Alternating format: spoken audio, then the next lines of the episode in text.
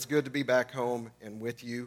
Uh, see Rachel there. Rachel was in our very first uh, ministry together. Mine and Melissa, we taught sixth grade Sunday school as a very young, for some reason, you people thought we would be good at that. And we taught uh, sixth graders, and there is a rock that they got, a nice rock, not just a rock that they picked up, uh, a nice rock that they bought me when uh, Melissa and I moved to Texas. And uh, I still have that on my desk today, just to kind of help me remember. And so it's a, a marker for us for sure. And so thank you for having us back today. Thanks to Brother Philip and his uh, lovely family for inviting us. Um, so excited for the church, excited for him and his ministry. Such a great guy. And so very much appreciate him giving me this opportunity. Uh, so this morning, I want us so to talk about Jesus because that's why we came. And so if you would, would you open up to Colossians chapter 1? Colossians chapter 1 is, if you're a new believer this morning, kind of new to church, that's in the New Testament. And so if you'll turn kind of towards the right hand side of your Bible, start looking past the Gospels, you'll get to Galatians, Ephesians, Philippians, and then you'll find Colossians. And we're going to be in chapter 1. Uh, we, we all have uh, the ability to describe those that are closest to us. If I asked you to describe your spouse, you would do a very, very good job of that. If I asked you to describe the person in your pew with you right now, you may do a pretty good, may lie some, but you would do a pretty good job with that. Um, but the further out of our friendship circle, the harder it is for us to describe somebody. Speaking of descriptions, a wife went to the police station with her next door neighbor um, to report that her husband was missing. And so the policeman asked her for a description of her husband. And she proceeded to say, Well, he's 35 years old, he's six foot four, he has dark, wavy hair, this very athletic build. He's soft spoken, 185 pounds. He's really good to our children. And the next door neighbor started looking at her, and, finally she interrupted and she said, No, he's not. Your husband's five foot four. He's chubby, he's bald, and he's mean as a snake. And the wife said, Yeah, but who wants him back? and so, and so we describe those that are close to us in very intimate ways. And so, how well we can describe a person is based off of our intimate knowledge of that, that person. And so, I'm asking you this morning if somebody, a friend this next week at work, maybe a relative or acquaintance came up and, and just lo and behold asked you, How do you describe Jesus? What would you say to that person? What would your description be? It's based off of our intimate knowledge of him. We have to define him, and we have to define him well in the culture and the society that we live in because we have a lot of different ideas of who Jesus is today. There's a lot of folks out there that say he's just a great philosopher. A lot of folks say he was a really good moral example. A lot of folks say he didn't even exist. A lot of folks will have these different descriptions of Jesus. So we have to be really solid in the ways that we describe him. And thankfully, the scriptures have given us a fantastic description in Colossians chapter 1, beginning in verse 15.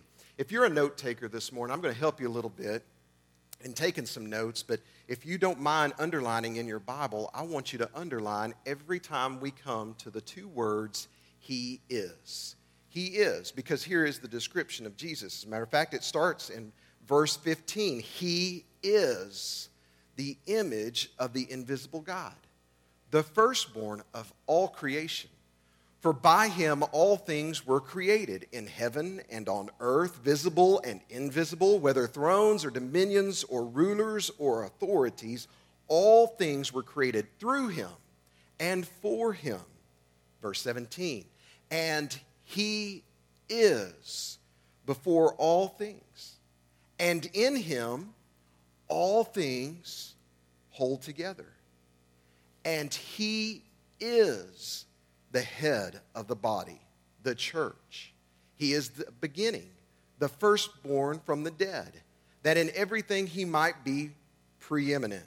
For in him all the fullness of God was pleased to dwell and through him to reconcile to himself all things, whether on heaven or, or on earth, making peace by the blood of the cross. And then finally, verse 21 and 22. And you, who once were alienated and hostile in mind, doing evil deeds, he has now reconciled in, the, in his body of flesh by his death, that intimate knowledge, in order to present you holy and blameless and above reproach before him. So, from this passage, we can learn how to describe more of our Savior. Verses 15, 17, and twice in 18, we have these He is statements that tell us exactly who Jesus is. And so let's take these one by one, work our way through these just really quickly. Uh, first of all, if you're keeping notes with me this morning, you can write down He is the figure of the Father, He is the image of the invisible God, the figure of the Father. God reveals Himself in two ways to us through His Word, which we're reading from this morning, and through the person of Jesus Christ. So if we want to know who God is, what God looks like, we can look no further than the Word and the Word made flesh, who is Jesus Christ. As a matter of fact, Jesus claimed this himself in John 14 9. The one who has seen me has seen the Father.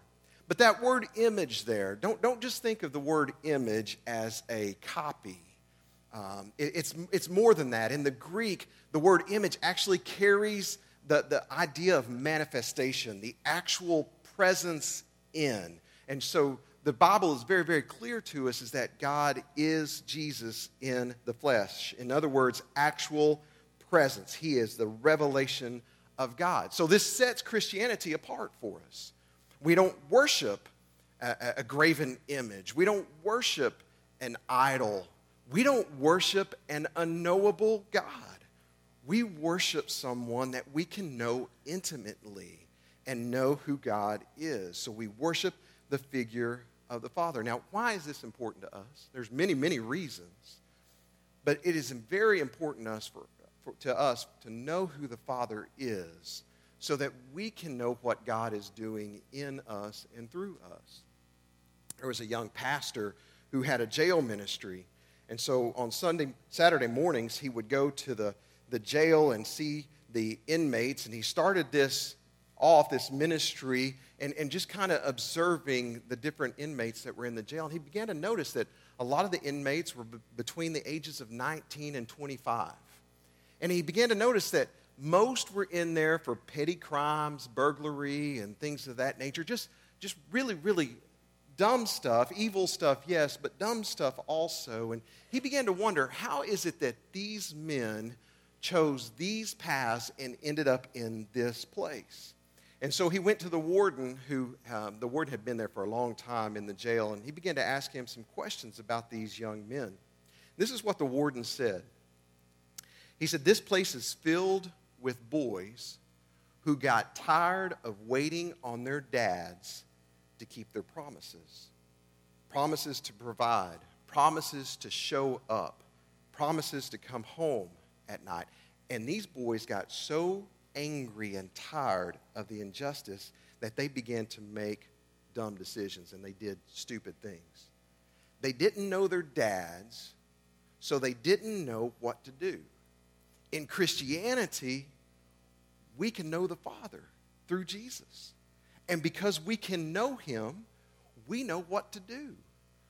His ways have been revealed to us. We can know the promises of God. We can know the ways of God. We can know the teachings of God. We know the care that God has for us. We know the love of God because we see it embodied in Jesus, who is the image of the invisible God. But look at the second one. You'll find it in verse 17. He is before all things, and he hold, holds things together. So I'm just going to phrase that if you're keeping notes with me this morning. I'm just going to phrase it. He is the center of creation. He's the center of creation. The scriptures are clear since Jesus is over time and he's over creation, he controls it. He, he knows exactly what's going on and he keeps things in order. And in the day and age that we live in, thankfully, we can hold to this truth because he's going to make things right one day. And we all know that we live in a world that needs to be made right. Because we uh, uh, have sinned and rebelled against God and his creation, lots of sin introduced into the world. We now live in a broken place. We are broken people. Me being the chief one in the room today, we are broken people. But thankfully, because Jesus has a plan, He is the beginning of it all. He has established a relationship with us so that one day all things will be made right. We, we look forward to a day, our hope is in a day when creation is made complete again, all things made perfect. Now, in this day and age, we, we have a period of time where, where God is, is merciful towards us. He's patient, not wanting any to, to, uh, to die and not know Him. He's wanting all to come to Him, not any to perish. And so we have this day and age where we have the ability to come. But then one day, all made right, to where the lion and even the lamb will be at peace with one another and lay down with each other. The devouring lion, the, the little innocent lamb that's the picture of what one day Jesus will do. He's the center of creation. Just being honest, doesn't seem like that today, does it? Let's be honest. Does it seem like Jesus is holding all things together? Because we look at the world we live in and we see school shootings left and right. We see injustices all around us. We have rumors of war nuclear war. We definitely have religious wars that are going on. And we look at this and go, man, where is God in the center of all of this? And it makes us wonder. It makes us question a little bit at least. But we have to remember God did not author chaos, He authored a cosmos, and He is over it one day all will be made right. I tell you when this really came home to me. I was many years ago. I was driving to Fort Worth to seminary, and it was late on a Sunday evening. And I was on that stretch of I 30 in between Dallas and Fort Worth. Many, many of you have been there. And the Texas sun was setting in the west. And as, as I was driving down the highway, I, I just looked up and, and I saw all of these planes and most of you know DFW International Airport is right there to the right as you're driving that stretch of highway. And I'm looking at all these planes in the sky. And some are way up there, and some are, are a little bit lower, and some pretty close to the ground. And, and some are landing, and some are taking off, and many going all sorts of different directions. And I'm looking at this picture, and I'm going, man, this, this looks like chaos these planes are going to run into each other at some point. Who, who keeps all of this together? And I remembered in the middle of that airport, there's a control tower. And in that control tower is all of the directives for those planes. In this world that we live in today, we look outside these doors, and from our perspective, it looks like chaos. But from Jesus' perspective, he is in control not wanting anyone to perish. He's giving us time. He is over all things. Then the third thing that we can see from this passage of Scripture in defining Jesus, you'll see it in verse 18. He is in charge of the church. He's the, the head of the church, the head of the body. How can people know that Jesus is who he said he was? What is the best picture today of who Jesus is? It's the church. That, that's his plan for us to show the rest of the world today exactly who Jesus is. It's the church. As a matter of fact, that's his only plan. I, I work with the Arkansas Baptist State Convention. I serve on the evangelism and church health team. I, I serve with uh, Marcus Brown, he's down the hallway. I can't keep him out of my office. He's always asking me for advice and how to do things. I'm telling you, just gets so old having to pass wisdom on to Marcus Brown. Um, and you can tell him I said that. Um, and then I work down the hall from Dave McClung. That alone ought to scare you as Arkansas Baptist. Um, but Dave and, Dave and Marcus and I are there, and, and, and we are not the church. We serve the local church getting ready to do a big summer camp called Super Summer. We're going to two weeks this year in charge of that. That is not the church. We have evangelism conferences and we have revivals and we, we go and we do training. It's not the church. The church, the local body, is the representation of who Jesus is. And the way scriptures describe it, a little bit here, but more in, in other places in the New Testament, is described as a body. And we all know this. If you've been in church any amount of time, you've heard this. Different people have different functions in the church. We all have different abilities. We all have different personalities. We all have different giftings. And, and we come together and we do our part much like a body does.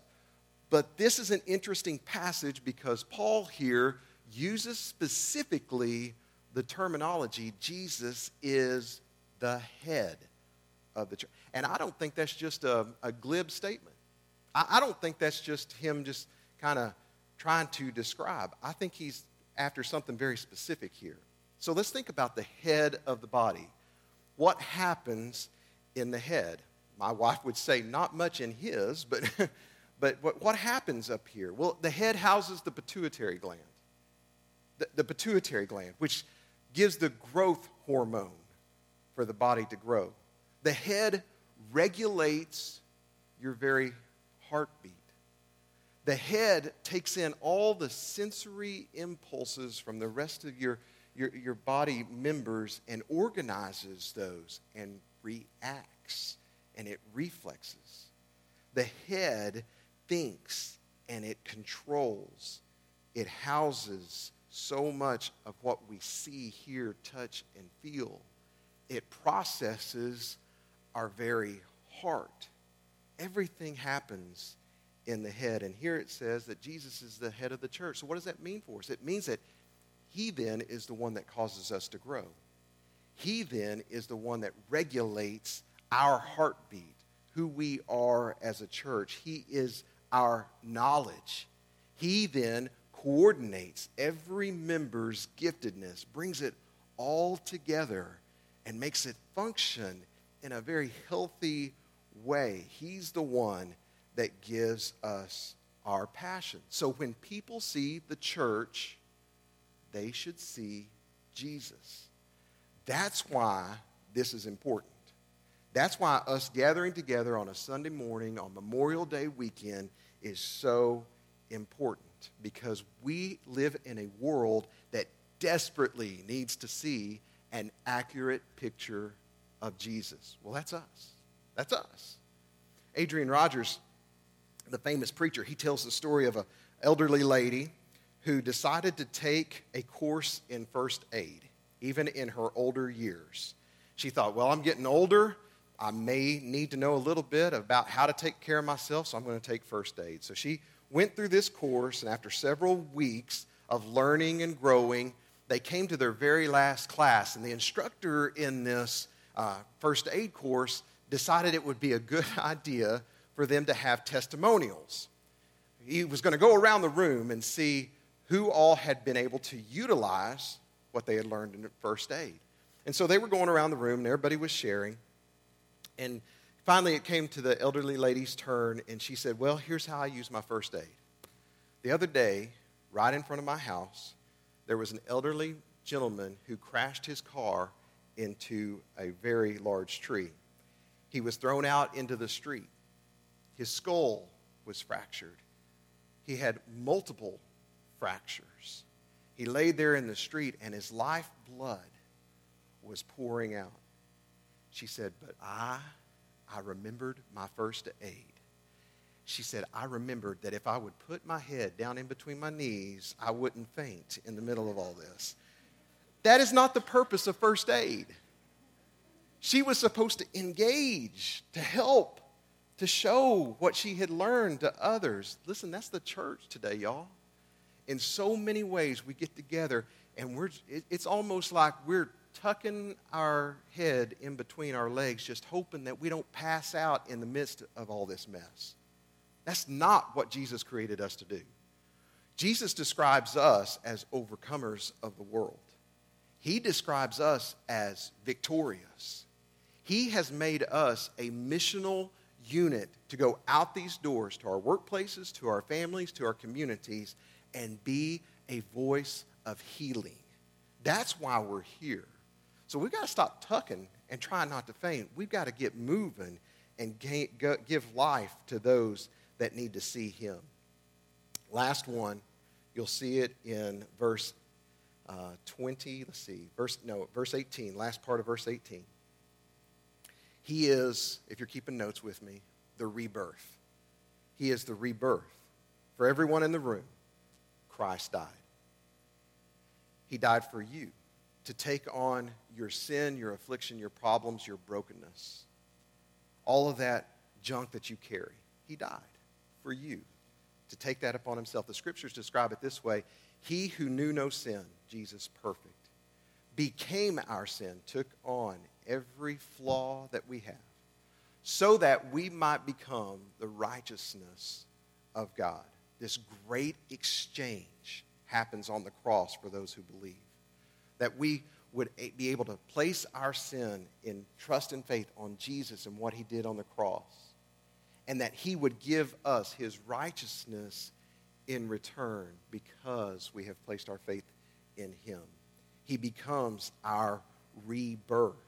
So he entered this world of sinners as God in the flesh. He took the wrath and punishment upon himself. But this verse says that he lives in resurrected life, the firstborn from the dead.